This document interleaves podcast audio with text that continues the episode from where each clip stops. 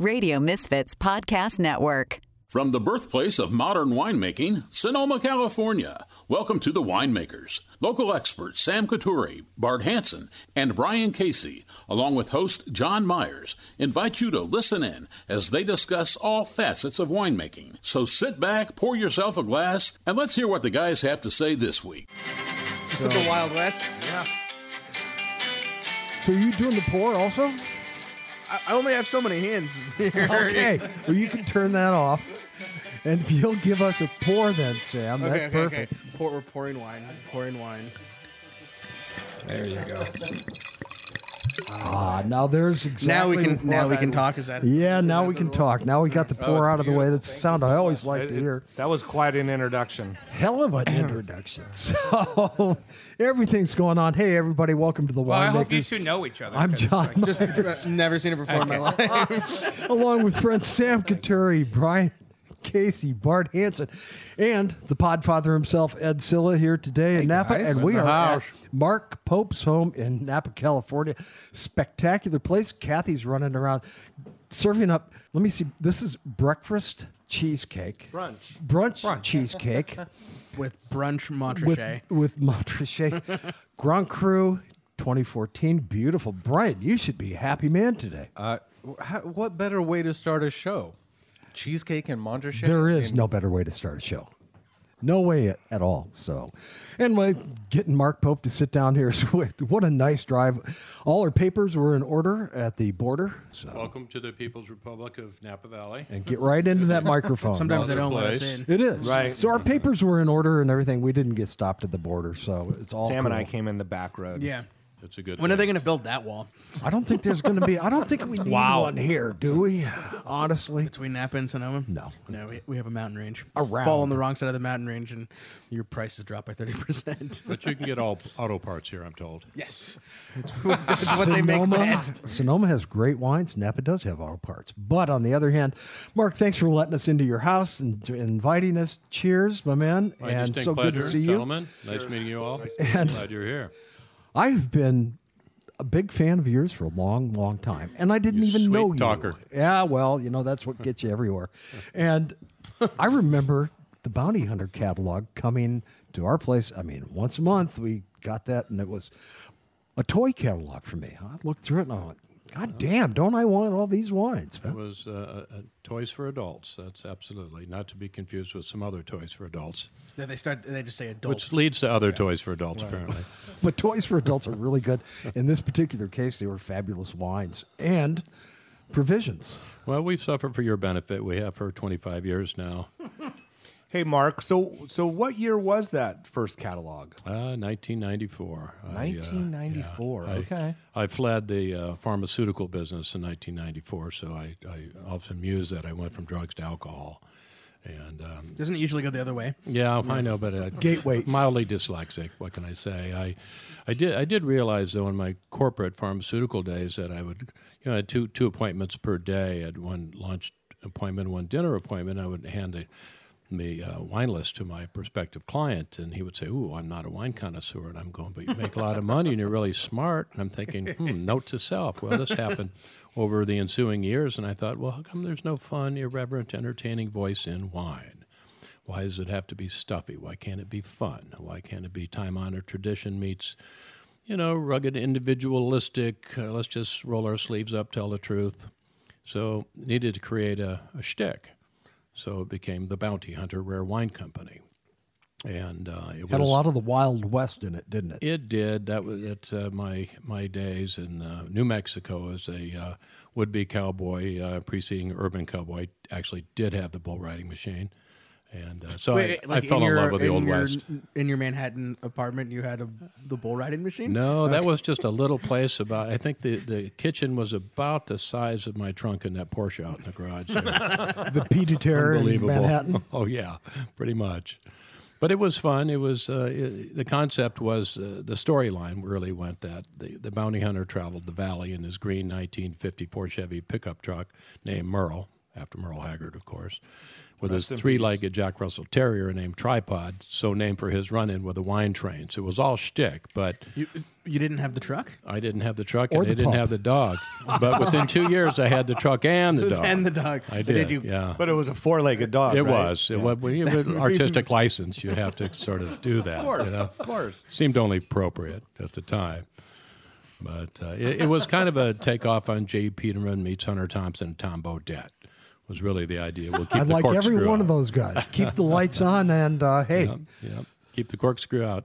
Perfect. So no, it was uh, it was fun. Of course, what I didn't know about the mail order business or consumer direct. Of course, there was no consumer direct business. Some argue that I invented the consumer direct business. I always make I always say that you make me look better than I am, but thank you for that. But the concept It's- was that's, the, that's the goal. get it in the mail, get it in your house, and get it in your mouth. So uh, and then do it. it's a rap song rinse and like that. Repeat. Yeah. So Do it again. What what did shipping wine around the country look like in 1994 compared to the crap that we go through now to ship wine around? Is it the same crap, more crap, No, I, less crap? I bet it was the Wild West. certainly one Yeah. way to put it. Um, I would say this: that first it started off with Emery Air Freight, and life was good when I first got in, and then all of a sudden Emery went out, and then it became UPS, FedEx, and other. Other. we did a lot of other. Uh, Probably seventy percent of our business was other. Hopefully that wasn't DHL. Um, there was a little bit of that, and uh, no, but we Start throwing out alphabet GSO. yeah. Yeah. you name it. There's an alphabet soup out there, but we quickly realized that you know part of the eh, let's face it, you know, it's uh, distribution. They don't want competition. They don't want wineries selling direct, and they certainly don't want retailers selling direct. So they they have a um, they have a big wallet, and they have a big way of helping to shut this down, change laws, and so on and so forth. Well, it was pretty clear to me that the retailers would never have a voice, that the wineries would band together, create a voice, and uh, one day retailers would find it a hell of a lot harder to ship wine than would be for um, wineries. Which is where we are now. Exactly, and of course, you know, when I started Bounty Hunter in 1994, as I said, and I I had sold it in uh, 2014, so I had pretty good run with it. But I realized at some point that black swan is going to rear its ugly head, is is uh, potentially shipping, and uh, it's becoming more onerous day by day. Different states you can't ship them to. Texas is hard. Utah has always been difficult, uh, and obviously Illinois. So, uh, but you know, it's adventurous. Um, I just want to say I'd never had Montrachet and cheesecake before, and that's fucking delicious. It's unbelievable cheesecake. There is zero sense in suffering, boys. The- I mean, it is unbelievable pairing. It really yeah, is. it's like I like it. Brian, you're the food guy. What do you think? there's, well, uh, his was the first empty plate on the table. Well, and, and- the first empty glass at the and table, also too. Brian's staring at my plate. And your Montrachet. I can I can sell you the rest of mine if you want. we'll deal You got any more of that wine? It has to be an I wanna know. authorized. it's an authorized buyback. Is that it? Mm-hmm. Well, hmm. you know, you you've sold a lot of bottles of wine through Bounty Hunter and, and around Napa. You you made a lot of people very happy here for a long, long time, Mark. You got a great, great reputation. Nice of you to say. We worked hard at it. I, I've, I've always believed in a time-honored tradition of, it's real simple. Just tell the truth.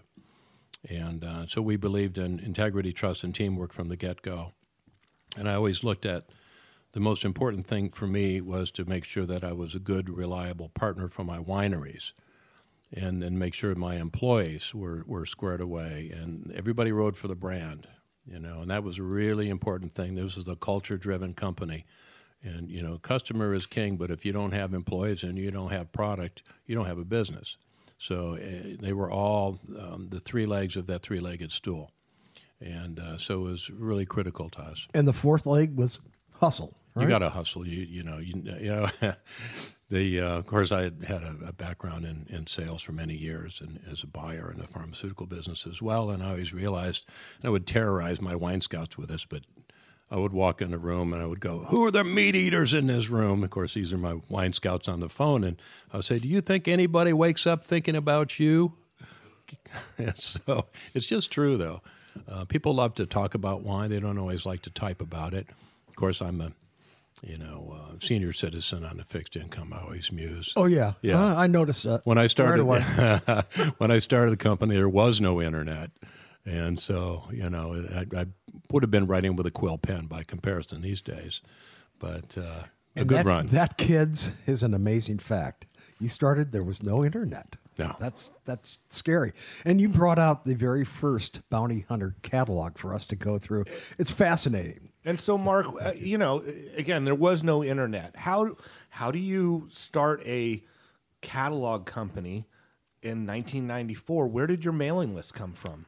Well, my, my, my first job as a pharmaceutical uh, sales individual back in uh, Michigan, outside of Detroit, uh, was a, was a guy carrying a, a briefcase and a bag, and it was, was a small catalog company. And I had some familiarity with catalog business, and I became their top sales guy. Then became a buyer because I wanted to learn that side of the business, and then I became a pharmaceutical executive and all that. So I understood business, and you know, I just knew that the mail order business worked, but what I knew about mail order business, didn't know about mail order business, would actually fill volumes. So uh, it was it was interesting. Let's put it that way.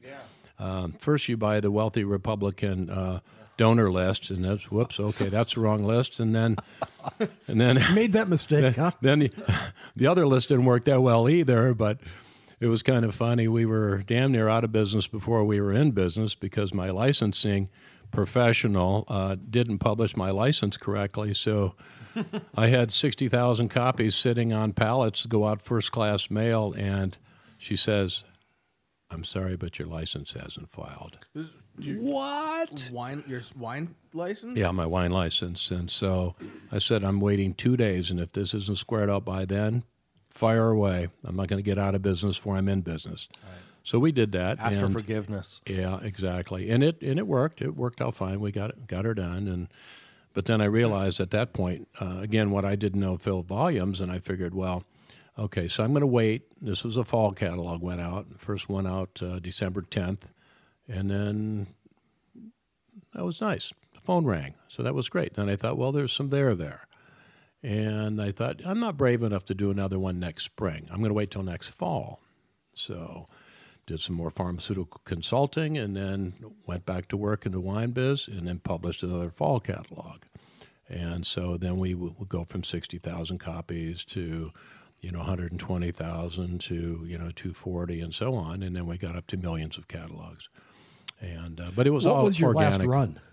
Well, the largest run was about 2 million copies. Good lord. Yeah. But trying to find the right people to get it to. And so that was really the most difficult part. And as you just mentioned a moment ago, Brian, it's, I mean, how do you do that with no internet? Um, the internet was just starting to happen in about 2000 of any consequence in the wine business. There was a little company called wine.com and another outfit that was funded, I think, with 220 million and called wineshopper.com. And They're no longer around, are they? well, funny you should say that. Uh, I, was I was summoned by them to their big boardroom years ago. This is I think maybe just around 2000 or something, something like that. And uh, uh, so I, I go in the boardroom and I'm sitting around the boardroom with all these guys, and they go, "Well, we're going to do our large our California initiative, and we thought perhaps you might like to go ahead and sell us all your." uh, your production and all your wines at retail, and uh, because you know once we get going, you won't probably have a business.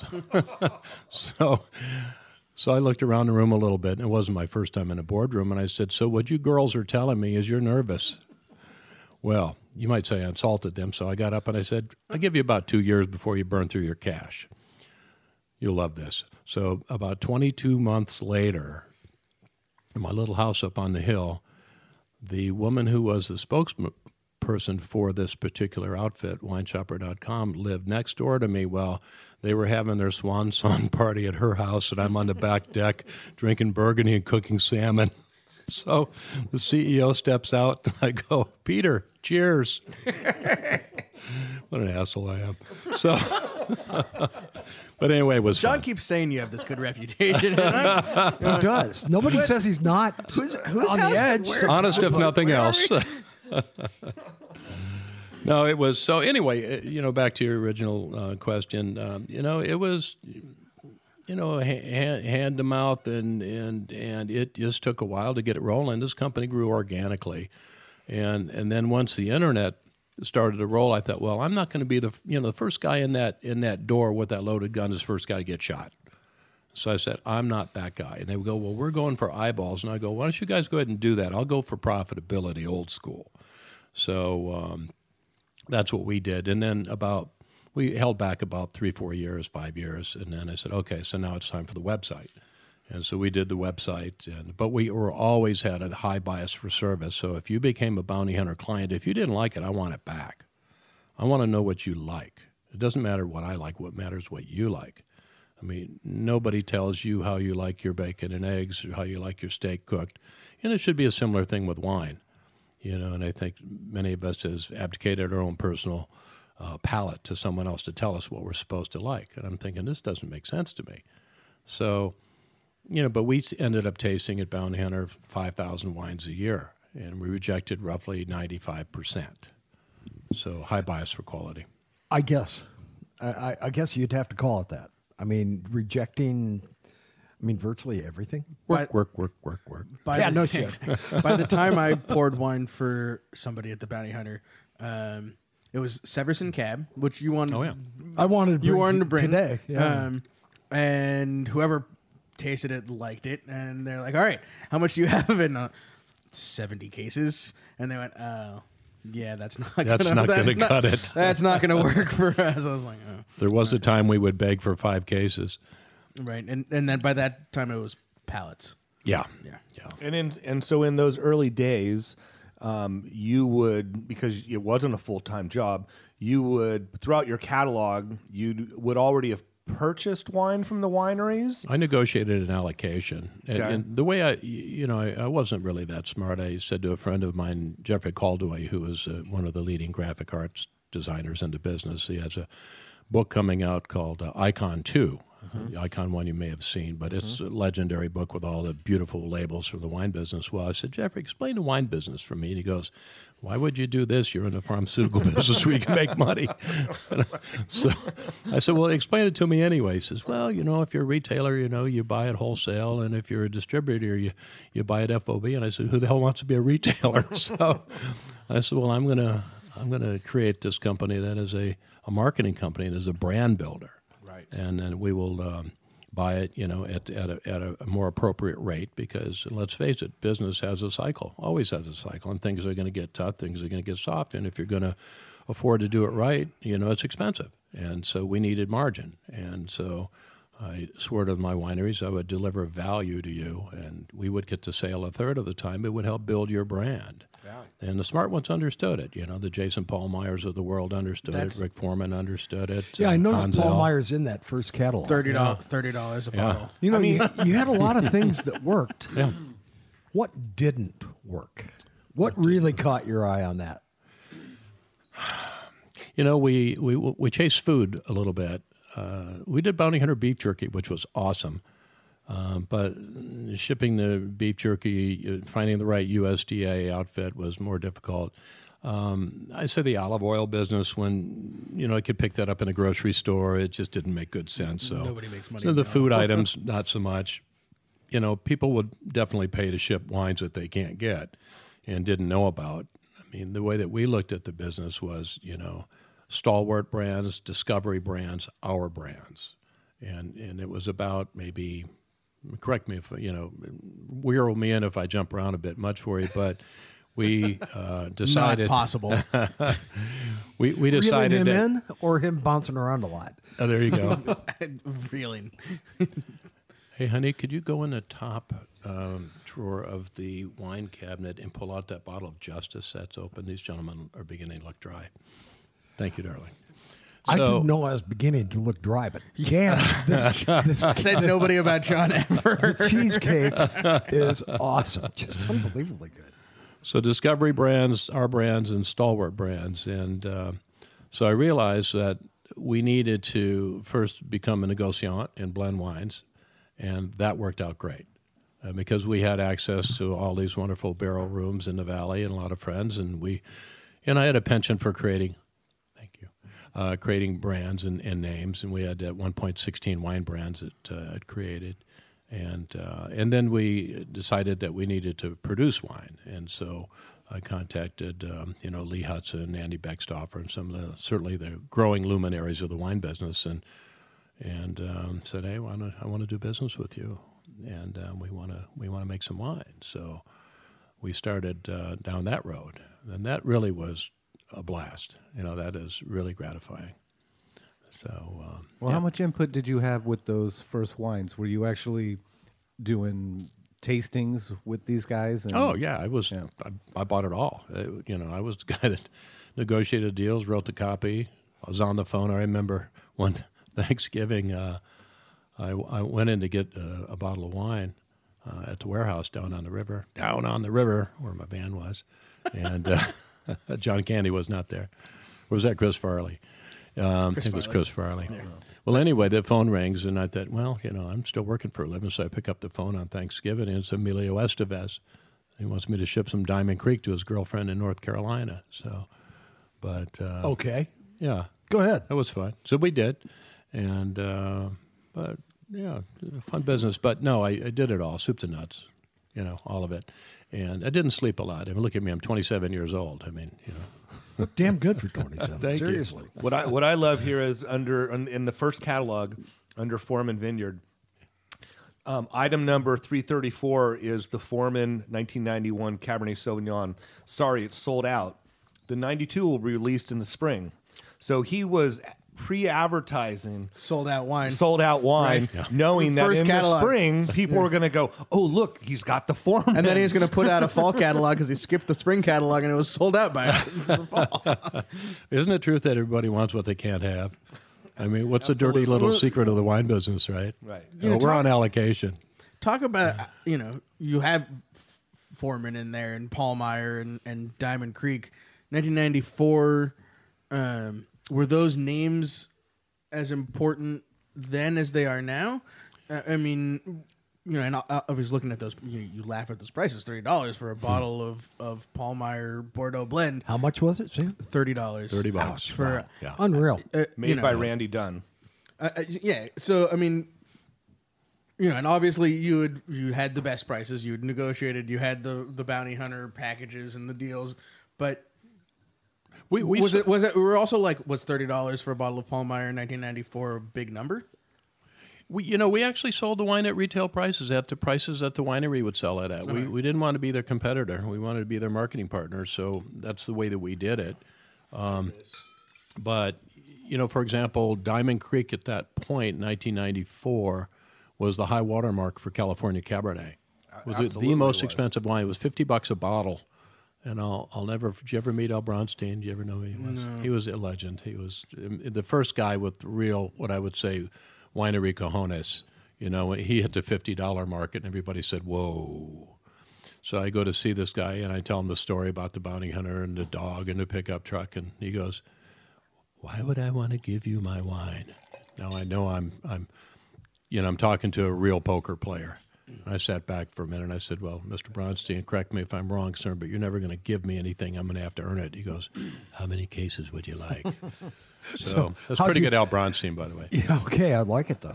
um, so you you really never had any trouble with any of these guys. You were actually building their brands for them. It's, you were really good at storytelling in that catalog. Well, that, It was that always was fun. That was the product. I mean, you know, with regard to, you know, I'll just go finish this with Diamond Creek. For within four years, we became the largest seller of Diamond Creek in the United States. There you go. It was because we delivered value, and when I say not just financial value, but our our deal with our clients was we will keep you out of the weeds, right? We're gonna we're gonna keep you from making bad decisions. Yeah, you you could always find something. This is the justice, by the way. This is 2010 blind justice. This is my wine. This is un- unbelievable.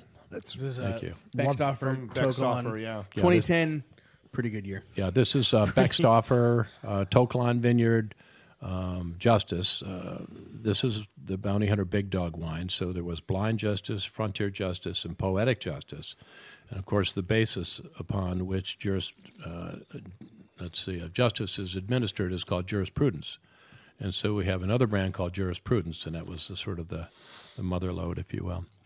Uh, elegant leftovers. This will wake you up. Thank you. Yeah, thank you. It's. Uh, Absolutely stunning. I stunning. was hoping you'd like it. Oh yeah, yeah, absolutely. Well, I, I think that's the most fun part of our job. You know, I mean, we like to meet people, but we love Job? to drink wine. Job. This Work, is a job, So- isn't it? This. Oh, wait I a minute. show. I mean, if maybe for the people who set up the equipment and move schedule, I just show up. The guys that show up 20 and- minutes late. and- yeah, you guys are the stars of the show. We're They must be the here. executives. Yeah, right. Uh, right. If you need me, I'll be in my trailer. Yeah, make it an airstream. knock, knock, knock. Mr. Coturri, can we come in, please? Not now. do you, So do you Mark- have the Beckstoffer To Kalon? Yeah. Well, you know, in fact, Andy wrote the book on bra- on branding vineyards. Yeah. Uh, he did clearly, and uh, So, what was his story? I'm just a poor boy from Virginia. And when he starts that, I put both hands in my pocket. These are during negotiations, you know. Check your wallet. oh, You yeah, watch? absolutely, and that that's that's That, Andy. that article, it was an interview or an article with him in the Wine Spectator. Right. That was unbelievable. Oh, yeah. I mean, it, it, he is he he is a character. He's a visionary, and he is a character, and uh, I, I love Andy. Andy's great.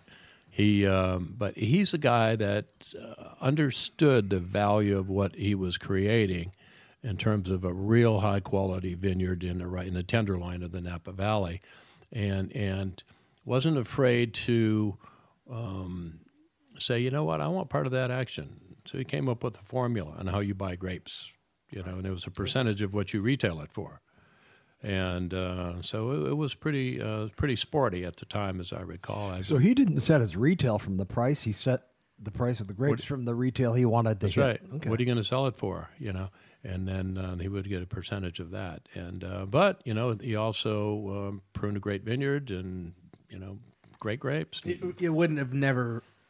It never works if the farming if the Correct. vineyard isn't there. You couldn't. oh, you could never do that. No, If the no, farming you're not going to make it up in hubris. No, this is all it. But he, but he also, you know, moved into Lake County, and uh, immediately by doing that, raised the the idea of quality in Lake County. You know, which certainly had good grape growers before, but when he came in, it kind of changed the game up there for them. Clearly. Um, you know, and, and and and he hasn't really come into Sonoma County, I don't think. Yeah, Red Hills um, was is his vineyard. yeah, the up Red in Hills up Lake there. County. Yeah. Well, it's. I mean, what we were talking about driving over here, Bart, which is, you know, you if you can't sell the grapes for enough, you can never put it into the farming. So, Correct. Andy Beckstoffer shows up in Lake County, and he's going to sell the grapes for enough to farm it the way that he wants to, in the way that it will deliver the quality that is expected. You know, this is something we deal with this all the time in in the county on the other side of the mountain here. But it's also, you know, it it probably also brought brought new buyers to Lake County because people wouldn't have looked at it before. But now they Sure. go, oh, well, I can get Lake County and I can put Beckstoffer on it. Yep. Well, that's that will help me sell another product. He truly understands branding and branding a Yeah, vineyard better than totally. anyone, and uh, yeah, there's zero doubt about it. And I would say that again, as Sam just said, that you know the vineyard carries the carries the day. There's no question. It's it's it's wonderful juice. Right. We had Tim Wallace on um, from Benziger. Oh sure. uh, I don't know, six months ago, something like that.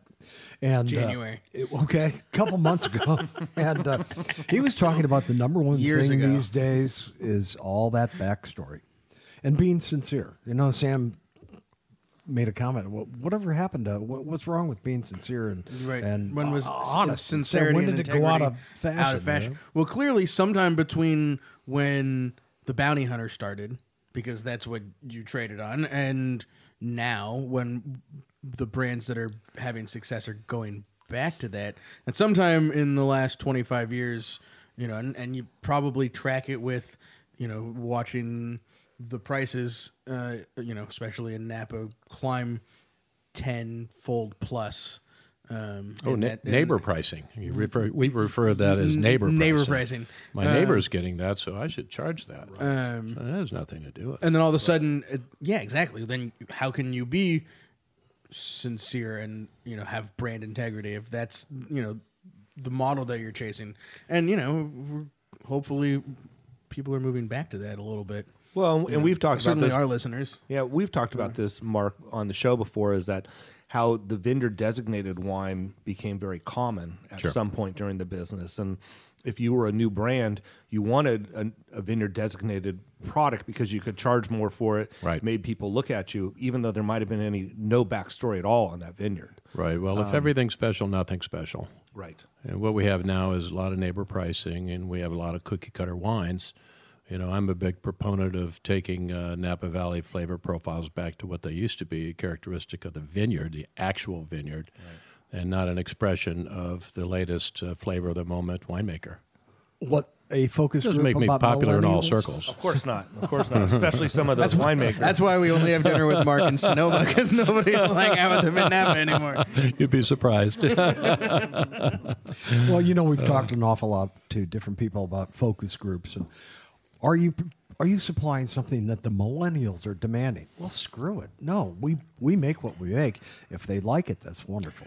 Well, it's interesting. Um, you know, when I first started Bounty Hunter, I was the typical customer. I was 43 years old when I started the company, so that makes me a baby boomer. Now I'm in the last, the last third of the baby boomer phenomenon, right? And of course, following them, we have uh, the Gen X, and there's fewer of them, and not quite as healed as the baby boomers were. And so now we have a lot more wine, and we have expensive wine in Napa Valley, and we have a lot of millennials coming up, and I don't necessarily care as much as other people did. You know, give me a craft cocktail, give me some really great beer, and where did I put my edibles? Um, but yeah, okay, we forgot that. Right? No, seriously. Wait Where there, did we right put here. our edibles? but uh, but I think that they'll they'll come around. But and there's a lot of stuff they like to drink offshore. But I think Napa and Sonoma both have a chance. I think to uh, to build a product that this group of people will ultimately enjoy. And as they get down the continuum of earning, then uh, I think these things are uh, more interesting to them. Yeah, I mean, I they kind of time. Yeah, I, I think it's time. They, they kind of talk about how uh, they don't have a commitment to working, and uh, you know, don't aren't committed to brands, but they're Oh, also average free young. income? right? Yes, I mean, things are, are going to change. Things Yeah. will change. They will have to focus their lives at some point. Well, once you get a blast of reality, is that nobody wakes up thinking about you every day, you really do have to go to work, then uh, that's okay. And you can enjoy the fruits of your labor, that's okay. I've always tried. I can guarantee. I've always tried to enjoy the fruits, you know, and and, and they are there sincerely. Absolutely. You, you work hard, you might as well play hard. No question about it. That's the reason you're drinking Montrachet with cheesecake today. So, Mark, are you Knew um, it on a Tuesday. right? Mark, are you still making some wine? uh, I'm not. No. So I, you're uh, fully retired. I'm full of well, you know, I have a little consulting Yeah. company called Pope and Associates. And Okay. so I, I'm Pope, and you too can be an associate. and uh, so no, I have a. See, I'm a millennial with a job now. Perfect. You're all set. yeah, no, I, I stay in the game that way a little bit. It's uh, it, it's fun.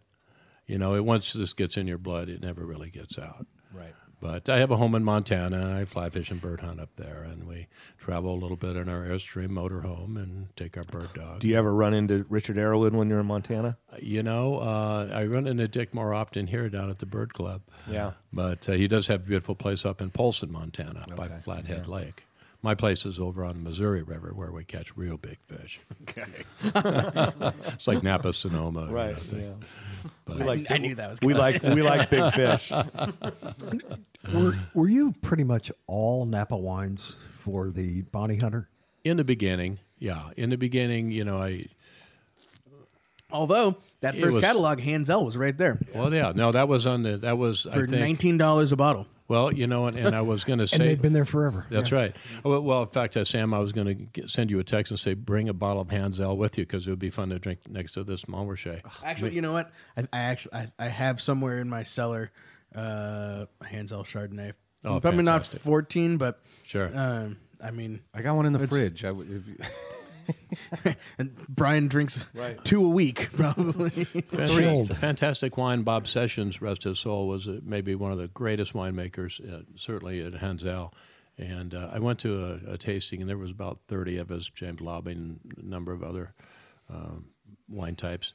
Were there, and we were tasting 64 Pinots and Chardonnays. It was unbelievable. It was shocking how well they held up, and they were just beautiful. And it was really quite a wonderful tasting. I mean, if if there was classifications in California like there are in Mont, you know, Hanzell would be a Grand Cru vineyard site. I mean, where it sits in the valley, um, the soil types, the way it sort of spans the ridge, um, Cooler and climate. and the age of the vin and the age of the vineyard um, would all be things that you know. Absolutely. It would be. It would. If, you know. It'd be a oneer at least, right? Well, and also doubt about it. Yeah, and also no matter the fact that they have um, set their style to uh, you know now. Well, I guess now they've planted some Cabernet, but Yeah, for was- so long was, it that was. that was Phil. Oh, was it? No, of course. no one likes to replant vineyards more than Nobody Phil. likes to rip a vineyard down more than I we do. know that was my night last night, greeting a table, and he had a bottle of Northern Lights red Northern blend. Lights takes us back. Well, that's Um, that's that's. I mean, you, now that you're not at the restaurant opening it, uh, it's home. It wine. wasn't legal. That wasn't number legal. one. Yeah, no, that wasn't but, legal. But That was home wine. This guy seemed like a cool guy. He is a cool guy. yeah. Yeah. So we went ahead and opened that up, and he then he started telling me the story of how his vineyard manager ripped out some vines and planted Grenache, and I said, ah. I I said, that Was was. that Merlot sounds like out? someone that I might know. My guilty pleasure. I love Grenache. Well, and I think it's going to be should've an, brought a Grenache. Yeah, well, and Love it's going to be interesting to see some Grenache from that area because, you know, kind of down on the valley floor, Yeah. right close to the Carneros um, line. It's definitely Yeah, be a cool to- spot. Uh, you know, we're gonna at least for the first couple rounds, it'll probably end up being rosé. Um, this neck, you know, it, it's uh, I think second or third leaf this year. Yeah. Um, so if there's any fruit on it, it'll end up in rosé for the first couple of years. While we kind of figure that. What we really wanted to plant there was Grenache Blanc. Nice. But, but Bill wanted Bill wanted red, Red grapes, grapes. so he did we went with Grenache. Um, I I now live almost sort of neighboring property, and we have a little like a quarter acre that we could put grapes into. Maybe I'll put Grenache Blanc there. So satisfy Grenache Blanc on the valley floor. Beautiful stuff.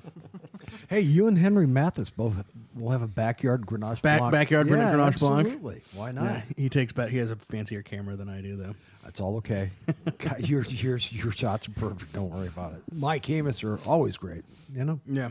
So, well, you know, I started to ask a little bit about uh, French wines because I was asking, did you, you know, was it exclusively Napa when you started the catalog? It and the first thing you put on the table was a beautiful French wine. Yeah, I have that 2014 affliction. Montrachet. Yeah, and you guys all drank yours already. I've been very close to the flame for a lot of years now, 25 years, and so they say that all roads lead ultimately to Burgundy. If you're wine geeky enough, you end up there. And unfortunately, you end up there with a lot of other people with bigger wallets these days. So it is. It is. the Chinese are there. so. Yeah. Oh boy. Um, I mean, I got to. I think the the blind justice is the ol- is the first time I've sat across a table from Right. Newmark and had a California wine in a glass. Well, I thought it would be sacrilege for me to, uh, you know, be on this show without whipping out a California wine. I mean, you know, it is. A Is that something you you could drink? Yeah.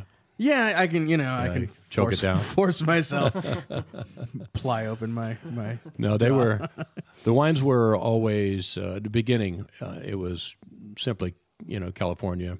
Uh, it's certainly Napa and then Sonoma. And it branched out a little bit and was spent a little time down in the Santa Maria Valley and so on and so forth. And then about maybe seven, eight years into it, then we started uh, doing business with uh, a number of importers and bringing in some very nice imported wine. Um, love great Italian, love great French wine. Um, Bordeaux's crazy priced. I, I'll drink high end, wonderful California Cabernet over that simply because um, not every night is Saturday night, and I've got other things to do with two grand for a bottle of wine, you know. So, but it's just you know, wine's a great a great equalizer. You know, I think that uh, you don't have to spend five hundred dollars, thousand dollars, two thousand dollars for a bottle of wine. You just don't, you don't have to do that. There's a lot of wonderful wine out there for a hell of a lot less. I really can't imagine spending the money that a La Tâche brings or uh, Petrus. You know, where uh, you've got both of those at Sante, right? Oh, we got and, it all. and more. and we know you love selling them. but- yeah. yeah. What's the most expensive bottle you have? Ooh, I mean, Screaming Eagles up there, I guess. Shrieking chicken. Yeah. I and we have some that. DRC stuff going back, I don't know, 01, 9, 10. Um, but, y- you know, rarely do you actually sell those bottles. A lot of a lot of times it, the Screaming Eagle will do by the glass. Those are petting wines. those are and it's for Yeah. guys that come in and have a little too much to drink and decide that they're Stand back while I whip this out. Yeah, their Got it. corporate card is Yeah. Mm-hmm. uh, ready for a little action, so we're happy to provide. My favorite thing. Got three ever- bottles downstairs, but they're just sitting there still. The, the first time I had wine at Sante, uh, Syrah by the glass uh, for I think seventeen dollars a glass. But because um, the, in the iPad it's alphabetical and, and sixteen six hundred was right below Screaming Eagle for five hundred dollars a glass. I'm like, well, maybe somebody will scroll there and then go, well, no, I can't do that, but I'll, I'll have the Syrah instead. there you go. Guilty by Guilty, association or exactly. proximity, Yeah, anyway. just right? Guilt by, you know, neighborhood prices. I should have charged five hundred dollars a glass for that, right? Exactly right. Neighborhood pricing. neighborhood, neighborhood prices. It didn't take us too long at Bounty Hunter to figure out that to someone it's a pack of chewing gum, to somebody else it's a house payment. And that is the thing about wine and luxury goods, right? You know, I'm wearing a, a, Panerai watch by the Purdy Shotgun Company. Now, it tells the same time as a Timex would. But, you know, it's just that thing. There's only 35 of them made, and that's it. That's my guilty pleasure. It's the same thing with wine. People do that. But it's okay. So let's go back to before you were sitting in traffic in the Midtown Tunnel behind the Boar's Head Provisions, Yeah.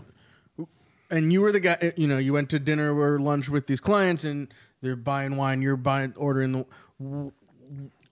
Where where is your wine moment? Like where does where does it go? The aha moment? The aha moment. When like were you the guy picking out those wines, or, and like how did you, how how did that happen? How did Well, you? I- what's I- your wine? When I first came to Napa, then you know there's this sort of meet these various winemakers, and you go to these restaurants and so on and so forth, and you know there was the Mondavi experience, and you know then there was meeting Ric Forman and Jayson Pahlmeyer, and this is prior to starting Bounty Hunter, and so that was uh, eye opening for me, and uh, but you know really I, I, I think that for me it started early on, you know, with Riesling. It started with, you know, Kendall Jackson Reserve. I think Jess Jackson did more to build a Chardonnay business. I mean, it's sort of what Sutter Home did for, uh, you know, for uh, White Zinfandel. Right. And so that was the gateway. That was the gateway drug. And uh, and then when you the people start bringing these things in, and then you go, aha, aha, aha. I mean, my my wine education was, uh, you know, trial by fire. You know, we're tasting four or five thousand wines a year, and you get to understand what you really like and why. But you know, some people have a more of a French palate, some people have a sweet palate, but you know, a lot of people. It just depends what you like, and but for me, it's uh, again, as I said earlier, nobody tells you how you want your steak. Nobody tells you how you want your omelet, and so wine should be that same thing. Um, but I think now that uh, again, I'd like to see I'd like to see things move back where there's more of a um, a marriage of the, the vineyard of what the vineyard is offering.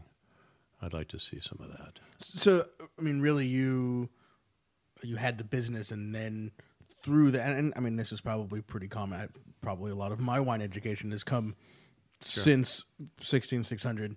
Um, but you you're saying tasting the five thousand wines a year at the Bounty Hunter Yeah. more than you didn't you weren't you didn't have a you weren't a som you didn't have you didn't have any background per se Not at until all.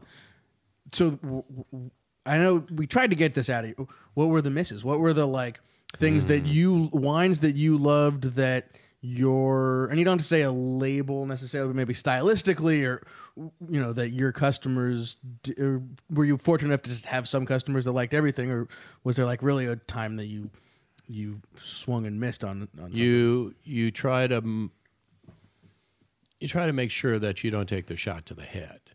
so you know that's always a never. Only flesh wounds. Yeah, don't confuse those. Yeah. Every bad decision I've ever made has been difference between always and never do that. And so never take a pallet of wine that you're not sure is going to go away. And so I would negotiate an allocation. I would say, we'll take a flyer on this. And I think we need this much. And we'll see how this goes.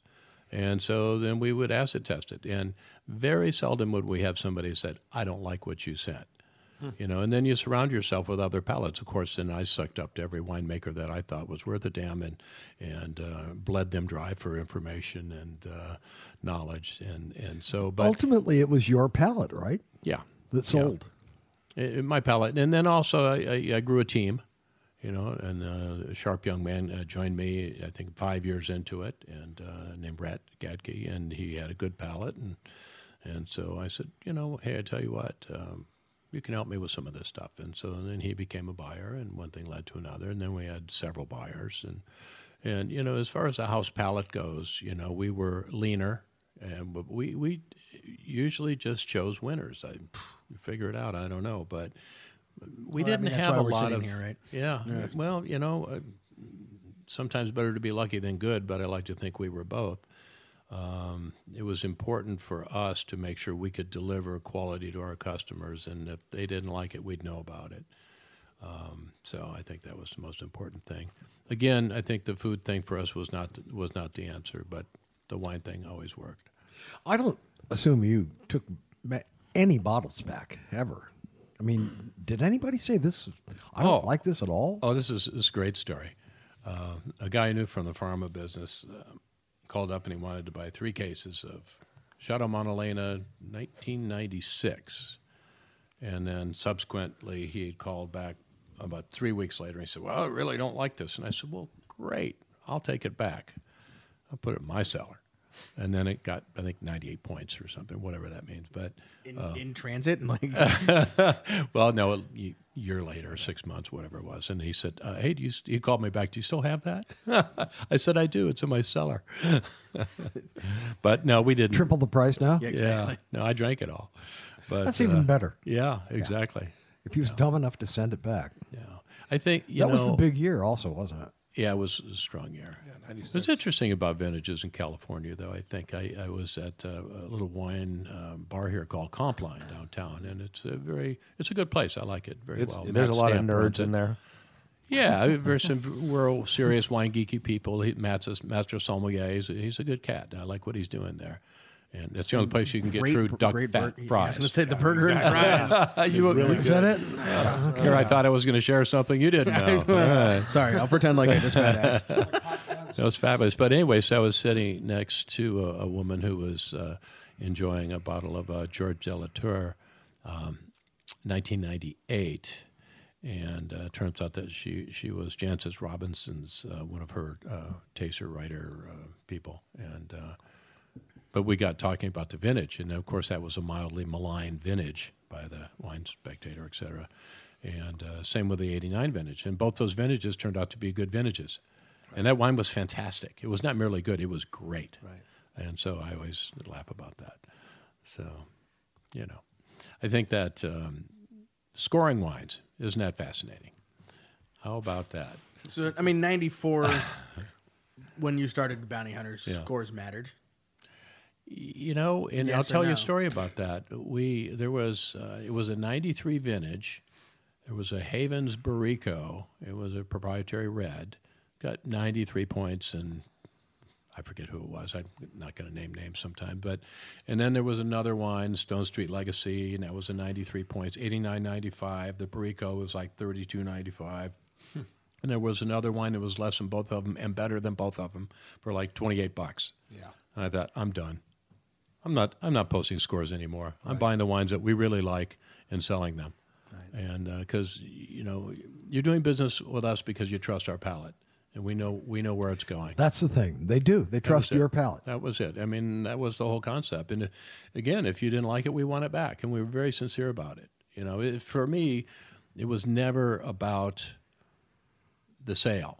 It was always about the relationship. Right. Because the relationship goes on, and the sale is terminated once the credit card clears.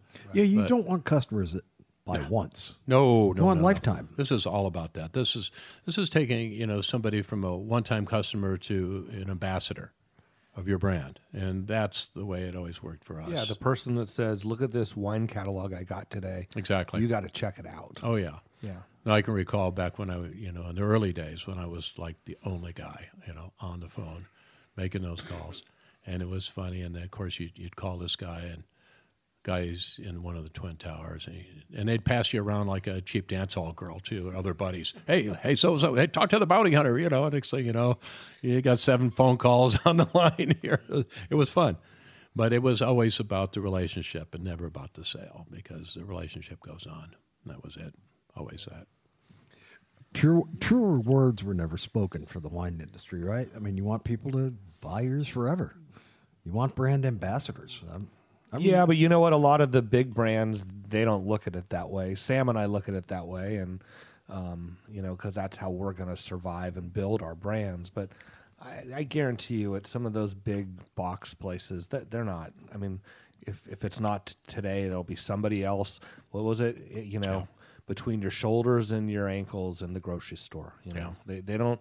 There's no brand loyalty there. It's whatever stands out at Well, you. it was a little bit of the way uh, wines, uh, wines have been aging these days, right? Right. You know, on their way home from the store. Right. And 45 I want wines with ageability. You know, downstairs, I'll take you guys downstairs and you'll see the cellar and then the other cellar. And Yeah, I was I was actually hoping we would podcast from the cellar, so there wouldn't be like like well, can we open that? Mark, Yeah. Mark, There's not I- enough can room. Open that? I did get, spe- get, get caught speeding at the Napa Valley Wine Auction a number of years ago. So I've got six six six liter bottles of Plump Jack, Odette, and Cade downstairs that, that need to be drunk one day. Let's have a party. Yeah.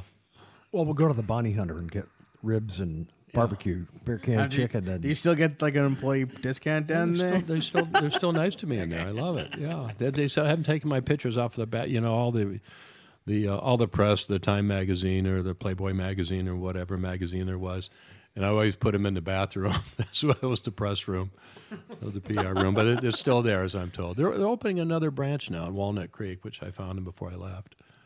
Yeah, so That's that's, a great place exciting. for 'em. Oh yeah, we won. That would be wonderful. It's the old. Tommy Bahamas uh, Bahamas location next that's door gonna, to that's going to be wild. They'll do a lot of Yeah, it'll be business it'll be beautiful. Yeah, it'll be nice.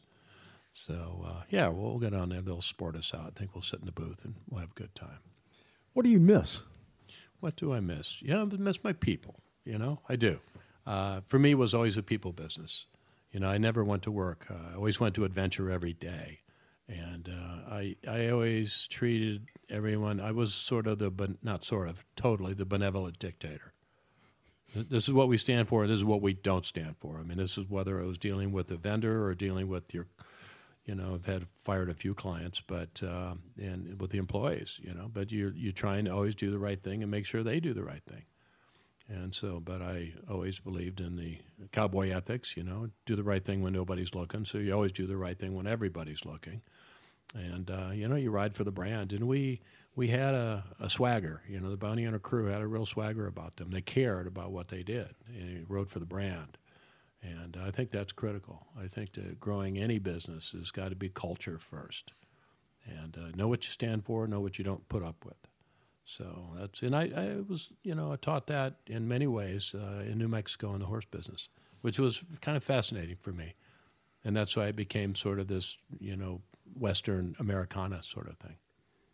So Well, who took over for you when you left? Well, that's a fine question. Um, there's a new gentleman that is now the CEO there, and his name is Peter Ekman. I think he was involved with Wine.com, and so he's their new CEO. It's it's changed. The catalog has changed, and I think the company is moving into uh, a, a different different style of business. So um, And that's a little mysterious. So, no comment. okay. oh, come on! Now you got now you got it. I was like, Sometimes- maybe That's current- just that's like asking a guy you had this really hot girlfriend and and then somebody else she's she's as hot as she was. Well, not anymore. Yeah. no, I you know I think they're still growing the business. I hope that they are, and uh, the restaurant's still doing great, tasting good. Uh, I, I think you know some of the um, the book looks differently. Of course, you know, you know me. I have pride of authorship, right? So hey, you know, who am I kidding? That's my baby, right? No problem. I get it. So that's okay. And uh, things change, things grow, things adjust, and and we'll see where they take it. But uh, you know, my, my fervent hope is it continues to grow and be the kind of company it always was. They do have a lot of competition these days, don't they? There is a lot of competition. You know, um, if you look at, I think it was Silicon Valley Report, Wine Industry Report, 2017, and they said that the heydays of the California wine industry was from 1994 to 2015. Looking at the, the growth in the business, of course, that makes me a genius having sold in 14, but I don't know how true that And, is. st- and started in 1994. yeah, exactly. Well, Well played. They were just they were tracking your better to be lucky there. than smart. Yeah. No, you know, you could see it happening, and now, of course, there's 700 Cab- California Cabernet or Cabernet brands in Napa alone. 700. Pardon? 700 700 cab brands in, in Napa. Napa. Yeah. So you How might do say you a sort little that out? That's a really good question. Um, you know, back to if everything is special, nothing special. If everything's the same, nothing special. Right. And and there's a lot of cookie cutter. And so, how do you differentiate yourself? You know, so you can fill in the blank. You know, I was a world class brain surgeon. I was a sports figure. I was a this. I was a that. I made a lot of money. Therefore, now I have my 10 acre property and I get this vineyard manager. And then, uh, you know, I'm a, But rich, I'm a rich guy. And okay. And see, here's my wine. Everybody's supposed to buy it. And now I apply the neighbor pricing. Well, it doesn't always work. So, um, but there's a lot of wine out there. There's a lot of good wine out there, a lot of great wine out there.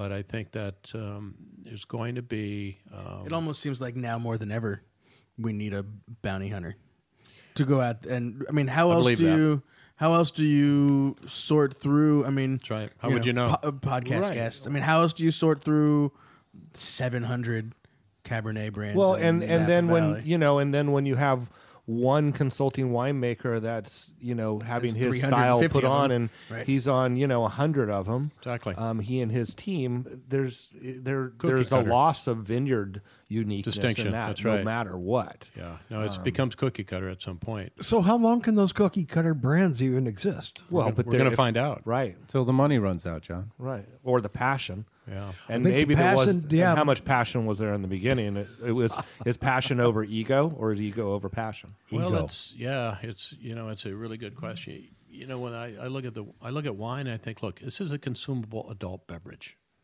It's not going to change your life, unless you drink too much consistently, in which case you're in trouble. But uh, generally speaking, it's a consumable adult beverage, and as I said early earlier, that um, you know, it's a great equalizer. Somebody it's a package of income, somebody it's a house payment. You know, so I get that, but it, it needs to stay real, and uh, I think that it's going to be interesting in the next five years to see what happens. There'll be a little blood on the floor. There will be, and um, but I promise I will never have a vineyard. Harvest season interferes with bird hunting in Montana. There's the real uh, reason. It's all about me. I bet the place in Montana's political philosophical stance. No, pretty special. harvest. It is- it is You could just do like Robert Kamen does and leave during the harvest every year and go have you know something to do and let everybody else. I'll be in Montana. Yep, That's I'll what I in did. I remember I used to take calls from Tim Milos, my winemaker, and he was a winemaker for Justice and our, all of our brands. And You guys uh, bought fruit from Oakville Ranch a couple. of times. Oh times. yeah, absolutely. Yeah, yeah. Great juice. Yeah, really great juice. And we'd be having these conversations. I'd be in the bird field. I'd sit down, break the shotgun down, sit down. Okay, so let's talk about what's going on with the weather. When do you really think it's going to rain? You know, can you beg them to get that off now? Always fun, thrilling moment. Yeah, it's a good good ride. It's a good ride. Well, how did you come up with the food at the Bounty Hunter? The idea for, Ah, oh yes. Well, I mean, it's not your typical Napa spot. No. well, you know, it's funny you ask. I was walking down the street in my blue power suit with my rep tie, my Mont Blanc pen, and my Atlas briefcase in 1991. And at that time, I was director of sales for Dey Laboratories, pharmaceutical company here. And I sat down across the street from the existing Bounty Hunter building, built in 1888. It's a great old building. And I sat down there, and there's an old burned out Navy, Army Navy surplus store behind me. And I'm looking at this building, and I'm thinking, I'm going to have this building one day. Then I looked up and I realized, I hear this voice that goes, What do you need a building for? You don't even have a business. I'll get back to you later. You know, that little voice. so then I started Bounty Hunter 94, got into the other place down on the river about 96. And then it was about 2002 when I was able to get that building. And So now I got a building, and I'm going to put the offices upstairs. It was perfect, you know, 1888 business, you know, building, 1888 type company, you know, time honored traditions, Currier and Ives, the whole thing. Perfect branding, exactly the look, the feel, the taste. I wanted it to look and taste and, and smell like Bounty Hunter. So that was great. So I thought, well, we'll put in a retail wine shop there and a little tasting bar, and we'll have some nifty nibbles. And uh, so then, of course, I made some of the world's worst cheese platters in the whole opening days. And then I had a chef come in. Let's say he was a drunk line cook. And a chef would be a little A generous. distinction without a difference. Oh yeah, but he brought me the Kentucky Hot Brown, and then he said, "Hey, wow, there's a thing called beer can chicken," and I said, "Okay, so let's talk about that." All right, so kitchen was the size of a 1959 Cadillac. I'm not kidding you. you I'll, I'll show you the kitchen later. And uh, so, what Which can is big do? by car standards, but maybe not kitchen standards. That's right. That's exactly right. It's And- not the girl in the picture. that includes the galley. so I said, well, what if we put smokers out back? So, yes, we could do smokers out back. And so one thing led to another. And I said, well, all right, so you're going to sell more wine if you have something to eat. And it was always going to be fun and edgy and, you know, blue jeans. It was always luxury goods, blue jean style. Marries perfectly with barbecue and other great great foods that don't have to be fancy. Great open faced Reuben sandwich, a Kentucky hot brown, which you can get the the Brown Hotel in Louisville, Kentucky. Fabulous place. Um, and so we would go after these things that we could do with a smoker, and and that was pretty much it. And then later on, we ended up getting a commissary kitchen off off um, off site. And but we went through numerous iterations. You know, I spent a lot of money in the building, and uh, but I wanted it to be right. It had to be right. It had alabaster lenses, bronze uh, light fixtures in there, and ripped out the floors. And it's hard to put brand new floors in and then throw hammers and chains and chisels on the floor to make them look old. That was hard for me to do, but I did it anyway. and uh, then we did hand pounded ceiling tile from San Miguel de Allende. But I wanted everything to be right. It had to be authentic. This is like hand building a Ferrari. Yeah, it was- ha- ha- hammering out the aluminum skin on it. Uh, Yeah. That was it. And and there's no doubt that when you drive up to it or walk up to it and you smell the smoke from the smokers, y- you kind of your knees kind of buckle and you, You know you're feel there. comfortable. Yeah. you know, I mean, you're not gonna the bounty hunter. You're not gonna out Tom Tom Keller like in a that place with no kitchen. you Right. know? right. Yeah. So we decided let's just keep this fun. Blue Jean and barbecue made sense for us, and uh, yeah, that was the idea. But we were doing things like uh, great um, cassoulets and just just wonderful, wonderful little Bingo. things, nifty nibbles. You know, right there. yeah, Cassoulet. that was it. Yeah. I'm I'm looking forward to it. I'm gonna have Chicago's a barbecue town. I mean, I lived there for damn near 40 years. Yeah, that's a fact. This is not a barbecue town. No. Not a valley. I'll just say that. So I mean, I'm really looking forward to this. It should be a great new source for me for barbecue. Well, we tell people if um, if if you don't like it, we want it back in terms of wine. That if you come to Bounty Hunter and you don't have a good time, you get your time back. So it's a time back guarantee. Wow, Time back guarantee. Yeah. So so far, no one's asked. Mark which. Pope's most impressive invention, the time back time guarantee. back guarantee. That's Just right. gave you that hour back, brother. Enjoy. Oh, you do that twice, once a year, right? You take it and then you give it back. Absolutely. Precisely. So has Mark tasted any of your uh, uh, 16600? What'd Love you to. bring? Uh, well, I I brought a 16 Syrah so that we had something to pour. That's what I opened. I also brought a 2010 Estate Zinfandel um, that was a shiner, and we didn't have any labels for it, so we put a 2009 label on it and then sharpied over it. So I figured I wasn't going to sell it anyway, um, but at least I knew what it was. Um, Good to know we're held in such high esteem. yeah, no, Did you use liquid paper for that? Uh, n- no, it was literally sh- you can tell it was Sharpie. Love it. Sharpie and then a gold Sharpie to write the 10 over the 9. 16 very boo. nice. 16 Very boom. nice. We're, you know, we're in Sonoma. We Well, can there's get our- away with things that There's you our blue spit buckets. We can get to work or Oh, take it to let's- lunch. Um, Well, I think of let's- Work, barbecue. work, I work. think Let's of drink Zin, it now. too. Let's taste it let's now. taste it now. Yeah. 2010. Yeah. On the other hand, Zin is perfect barbecue. That's true put too. We'll cork taste it in now. and- Take it. Yeah. I got no problems with that. So, but I think Bart has to go home Yeah, Yeah, Back- I'm not. back to I'm not. Valley. I'm, I'm not on I'm not on lunch release either. Yeah. I'm still on I'm still on you know. Dean, home Dean release. You got uh, kid duties or, or Yeah, my son is uh, has a day off today for whatever reason, and um, I have to get him to uh, swim practice, piano lessons, and I think that's it for today. You named your winery after him. Do you have, still have to do things for him? Don't You gi- have don't no give idea. anybody five hundred thousand dollars to get him into college.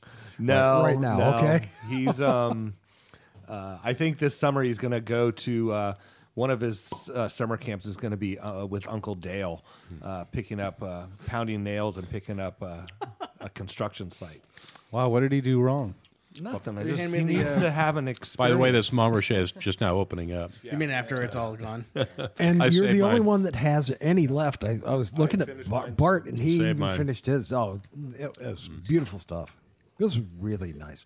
And of course, it all goes back to Brian because he's the one who always says we should have the white for an opener. It, it, it, You have to. That that wine is Right there. really something. It's it amazes me how those wines from uh, Burgundy. Oh, It tastes like Change. cheesecake now. ah, beautiful. Thank you, Sam.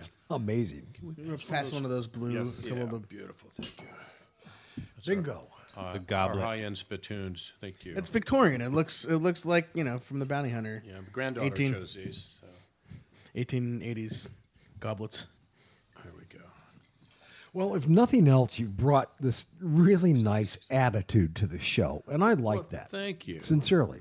You know, we need that. Well, good, I mean, a I- good reputation and a really nice attitude are really like nobody's. I've ne- John has First time I've been completely accused of this. Completely misunderstood what Mark Pope is all about. No, I'm being nice, and an- Okay. and and an attitude can be one of any kind. Fair enough. This is true. So explain 16600. Is this address? So this is my parents. Uh, have you you've been up the hill to like? it's not the gate code still, is it? It is not the gate code. we, we have address. Not the, the gate code is is hidden on the back label. Got so if it. you really want to get in there, yeah, yeah, yeah. it's like one of those magic A eyes. special watch for that. Yeah, right? e- exactly. Special exactly. lens. The, de- the decoder lens. Well, damn, this is good. 2010 Estates Zinfandel. This is Really uh, nice. The third, fourth time we you know made this for the 16600. This is like you know we didn't have a tasting room. We made we made uh, 100 cases of it. Made 100 cases of of Syrah and 100 cases of Cab in 2010. Um, As is Ben good. Buggetti said in the Pope of Greenwich Village, that don't make me too mad. that don't make you too mad. It's very nice. I could, could sell Thank you, this. Sam. I, should, I should try. Beautiful stuff. I'm working on telling the six, the 2016 version right now. There you go. Going out to uh, wine club members in a, in a couple weeks. But Yeah, there's still a not- few cases of the 2010 left. Well, you can we come have- in and get it. I guess the price just went up We always said at Bounty Hunter, we want to be the guys What, what that if I had a lot order of it wine. before the show drops? before the show drops. I think you have a special in Ed Promo code. Yeah, there you go. promo code. It's going to be Promo interesting code to see if pick it up anybody this does afternoon. that. I mean, it's been The promoted. shipping's going to kill you, Ed. exactly. It always Ed, does. Ed's, a, Ed's a member. Ed, uh, member shipping is included in their purchase price because you UPS, can't say FedEx, free. and other. Other, yeah. I'm gonna fly to Chicago and drop it off at your apartment because Excellent. it's cheaper than go. shipping FedEx or UPS. Right. The mule. Yeah. Pony Express. We still have that going. there you go. you are welcome in Chicago anytime, my friend. You know that. We had a good time when you were there in November. We did have a good time. Yeah, I still talk about taking the elevator down into Morton's, the elevator door opening, Right to my reserve right table? to the reserve table. I was like. I took three steps to get to dinner. That was, we probably need to take go maybe took a couple laps after dinner to work this one off because I didn't get it on the way in. You ever do anything in Chicago, Mark? Ever visit? I have visited Chicago numerous times. I love that town. Pay attention, look around. I'm a kid from Detroit, so I know how to ah. look around. So, no, Chicago's great. It's a wonderful place. Good food town. Oh yeah. Yeah. And they like wine. Oh, yeah. They like wine in Chicago. Well, it's the- one and the same, aren't they? Yeah. They, they used to sell a lot of it It's at uh, Binny's. Sam's Yeah. and Binny's were the, Sure. the Oh, yeah. big Stalwarts. man. Still are. Yep. Yeah, big shoulders. Town of big shoulders. I did a um, I did a s- uh, sales blitz to Chicago one time with the Benzigers, and I went into uh, Did- was there- tasting. Any tequila left in the entire city when you left? No, matter Zero. of fact, it, it there wasn't. It was Chris and Kathy Benziger were both there with us, and I mean it was it was ugly. It was really ugly. Um, but I walked into one of the first accounts. I think it was at Binny's, and I did my tasting, and we finished up. And they said we'll take a pallet of the Chard and two pallets of the cab, and I was like. Holy cow! Is that your I best have offer? Done it. Yeah. I, I, I have, you know, Arrived. I have arrived. I am now a wine salesman, and it had all been negotiated well before I even got there. It was just that they handed over the order when I was there to make it look. Don't let the truth get in the way of a good story. I love that. Well, on the other hand, man, it had to make you feel awful damn good. Oh yeah, absolutely. You know, I mean, that's that's exactly what you want. No question. Somebody buying your wine, something that you made yourself. Yeah, there is your perfect moment. Absolutely. So, well, what else, is, guys? Um, Besides you know, the beautiful view out of here, Yeah. it's looking There's straight just north up the valley. It's Straight up the valley. I've never. You, you don't really actually get to see. I've been here for almost 30 years now, and I've never seen this view don't. s- before. It's almost unrecognizable. yeah, I mean, it, it shrinks the whole thing in this way that it does. you know. Well, it's the whole valley east to west in Yeah. 40 miles, well, about 30 something miles to Mount St. Helena. yeah. But uh, Reach out and touch it. now is that the highest around it is. St. Helena? It is. Well, yeah. and then we the other- snow there. Yeah.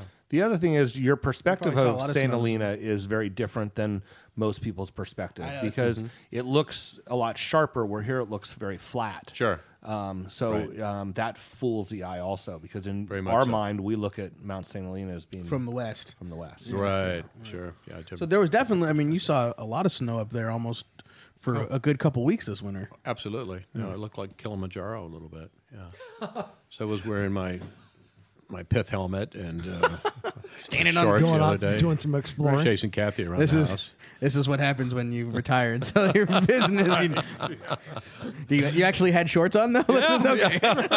Hey, next thing you clear. know, he's going to be doing a Usually I podcast just, with us. usually I just wear my robe. So, would you ever do a podcast? Would you Sure. ever think about it? Absolutely. I mean, why not? why not? I mean, wait. bounty People hunter. have been looking for your voice on wine.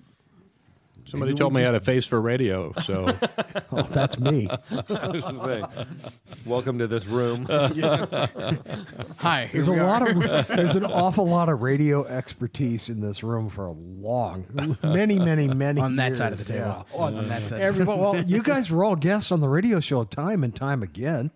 I mean, over the years. I mean, Brian and I had some parties, and I think you were there for one of them at least, Sam. I mean, Well, yeah, the I Christmas mean, party. Holy cow! Sandra would send over a couple of platters and. Every- seven bottles of wine among the three or four of us. and and then I, you know, some poor schmoes had to come into the studio after us, you know, wipe up all of our crumbs and our. But see, that's selves. that's the way you get the rep- reputation of having the coolest show around. It's like everybody wants to do the wine show, man. Yeah, better than like what was before was like the Senior Citizens Advisory Network or something. yeah, there's is a a T-shirt for community you right radio there. we had to like yeah, you have to like open up the room and wave out the mothballs before you open up the wine. Oh god, good times. We've come a long way. Here we are. we, we have, and you know, I mean, number five. I, th- I think at this point.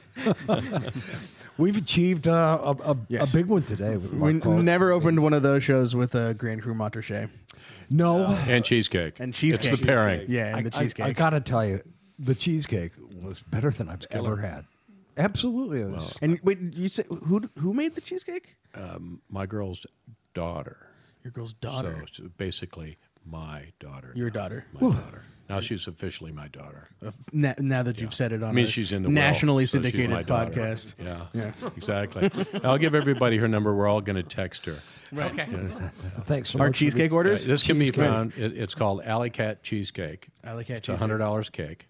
Okay. Oh yeah. It's, God damn, it's um, good. she's not. She's not dicking around with the uh, with the ingredients here. She's buying the real deal, real stuff. Yeah, All right. it's good. How how old Can you is she? Can you say dicking around? You You can say whatever the fuck you anything want. you want. fucking word. Whatever the feel a fuck you like want. Howard Stern now. All of a sudden, yeah. No, we're not quite there. We're not shock jocks. However, the we, midget show comes on later. we have an awful lot of background in shock jock here at the table. Okay. Uh, all right, kids. Well, shout outs. Yeah, absolutely. This is the time, Mark, where we we tie everything up and, and give our shout outs. Why does everyone look at me? You're the when we- shout out king, Brian. quite quite quiet. Well, Plausible deniability. you know, if you want to come tour some of these fabulous vineyards and have a psalm take you on the tour, I recommend reaching out to winezulu.com, Z O O L O O. But it's wine Zulu. Uh, yeah, maybe. I don't know. Do you wear a That's pith helmet? You know, type it into the Google. if, it comes Google? Up, if it comes up that it's a tour, that's the one. In the internet machine. Wine In Zulu. the I love the internet name. machine. That's very creative. Zulu, yeah. Yeah, I like it. Well, I I have an image of like a guy throwing a spear or You need something. you Big need the pith helmet and you need those shorts that the guy used to wear on Magnum PI. That, that British dude. oh, Higgins. Yeah, Higgins. That's right. Higgins, Higgins. right. Yeah. You got it. There's the look. Everybody just picture Higgins. That's who will be guiding your tour. You're gonna grow a Liking mustache it. too. No, I'm not. You high top boots mustache. with shorts and, and thick socks. Yeah. And uh, I want to get a shout out to uh, also to Danny Fay and his lovely wife. Oh, yeah. uh, who we had a fun time on the show, and, and they released their um, their cab on St. Patrick's Day, and I, Hill I of think Tara. they're, they're doing well with it. So um, that's always good to see. Hell, they added um, like a couple dozen people to their list the day after the show hit. That's nice. That was really Yeah, pleased. absolutely. We're Great. selling wine and, and cheesecakes. Yeah. Alley Cat. Well, look them up. yeah, up. look out. Alley Alley Cat cheesecake. cheesecake. That's it. Give Can it a we good order shout out? bulk? I'll take a pallet of cheesecake. cheesecakes. Joan would love that. I have a coupon. I got a coupon for Christmas. Uh, I'm entitled to four cheesecakes per year, once a quarter. So you guys are, you know, Clearly, Keeps you you're held in high regard. The fact that you're gonna getting say, part of this I'm cheesecake. Yeah, raised in your You image. shared once with us. exactly. What's the cheesecake catalog look like? not, she- does she not- have a website? not website? thin. Not Uh, thin. not yet. Not yet. No, that's our new business. She doesn't know this yet. I'm putting her to work. well, you, have seen the grandkids, so we got the cutest little spokesperson. So we're all set. Yeah. It's a perfect deal. So, Bart, anything? Um, no, you know, thanks to everybody. Getting a lot of messages from listeners. Um, had a conversation with uh, Melanie um, and her new venture down in Paso Robles. How is she doing? She's doing good. She's um, struggling with some uh, decisions on changing the vineyard from conventionally farmed to organic farming, and so Sam and I were talking to that a little bit on the way over, and we're going to try to help her out as much as we can. Um, so she's.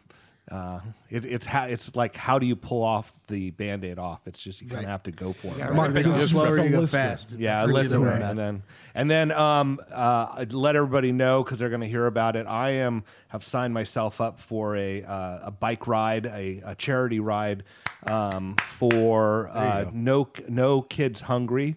Um, it's called Chef Cycle.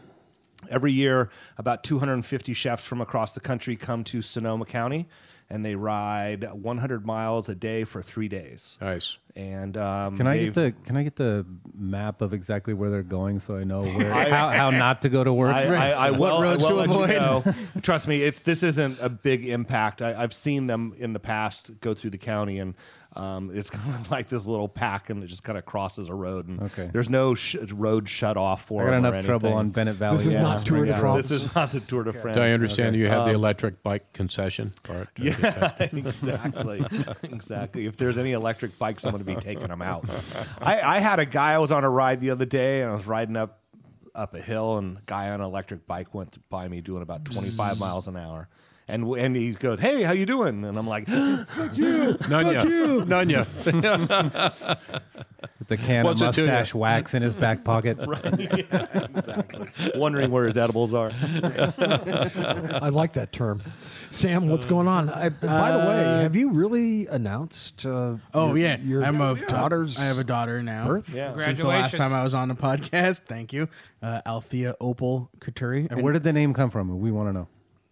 Uh, That's AOC. that's AOC. Oh, all right. As in, you know, Appellation or Yeah. the your Crazy your, woman. your favorite congresswoman. um, so w- it's a Grateful Dead song, Althea. Um, although there's a little bit of sort of like litmus test with it because it just is kind of a name. You don't know it's a Grateful Dead song unless you know. Um, to be honest, I I didn't name it. f- Name her after a club member, but was inspired. Uh, a woman came into the tasting room on a Garrett bus. You do anything for business. I Ab- see this absolutely, no, totally. She's already my my spring catalog is already going out. I know what it's like to be desperate. I get it. I, re- I see the tea leaves right now. I'm reading them. uh, and, and her name was Althea. This, you know, she was never heard the Grateful Dead song, had no idea. Her mom wanted to name her something interesting and named her after Althea Gibson, who um, broke the color barrier in professional golf and tennis in the 50s or something. Um, and we went, you know, I was in, I was, we were in name hunting mode and um, our baby was due right around um, my great grandmother Agatha's birthday, Feb- uh, Sep- uh, February 22nd. Um, and I didn't want to wish Agatha on any child in 2019. So we were It's lo- close to agony, I think. yeah, pretty much. it's- So we were looking for something that you know kind of was Agatha-y, but without being. And then we came to Althea, and uh, and then It's pretty name. And then really and then it was an a, uh, you know a new AOC in Sonoma. So um, that was definitely part of it also. That's awesome. And you know it's a good name. Well, congratulations to So, Alice and she's to you. 22 days old as as we record right now. So it's it's all pretty fresh. Take She a has lot of more hair photos, than you man. do. Getting any she has, sleep? she does. I, I'm sleeping a little bit more than more than Alice is. Um, she does have more hair than.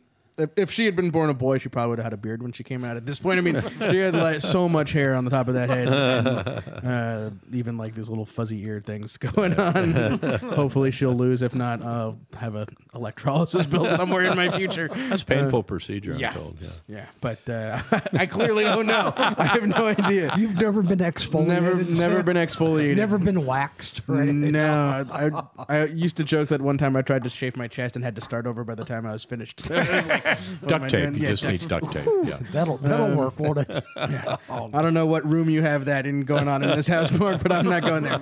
Um, so yeah, that's I guess shout out to Althea. Um, I mean, I was going to talk about like my wine club going out and, and vinyl Sunday schedule, but f- I guess Vinyl Sunday, you have four coming Yeah. up. four yeah, coming up. yeah. Uh, first one May 19th.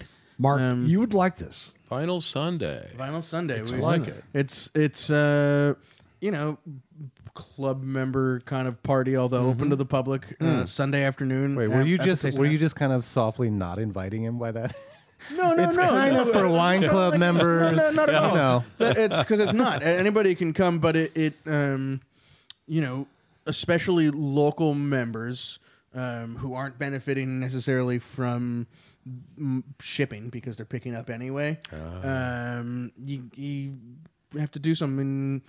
Y- y- for Wine, music, barbecue, wine, music, come on food, hang out, uh, open to the public. It's really like it ends up being kind of a locals thing Sunday afternoon. Totally. Um, At the tasting and house. and casual good times. Where is Always the a good tasting time. room? The tasting house is uh, a block south of um, the Harvest Moon Cafe.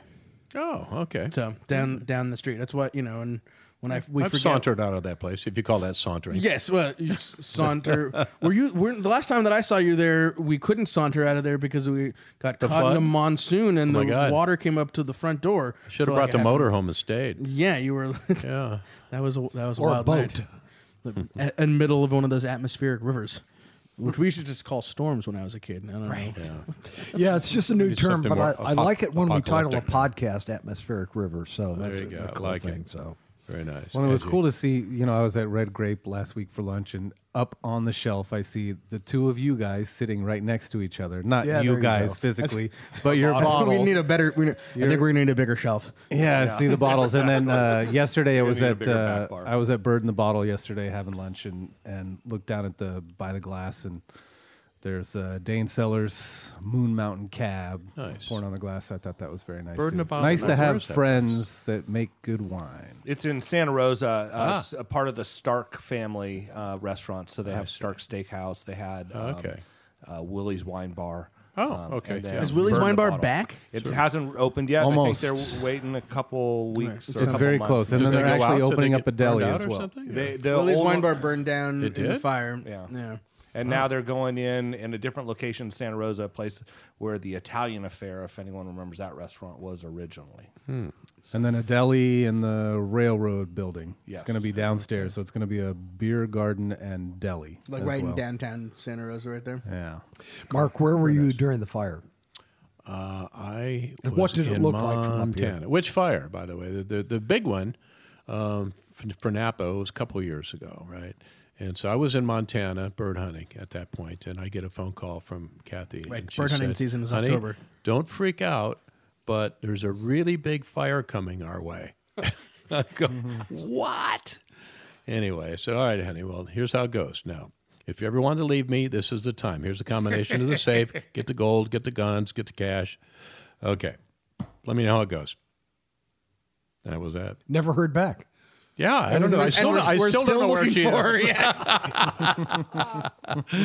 no, so yeah, and of course we were. It was only about a mile and a half to to the right here, to the east of us. I'm wondering what We were fortunate. looked like from up here. Oh, it was apocalyptic. The second one, you know, the um, the last fire from last year was amazing. I mean, it was you couldn't see anything here.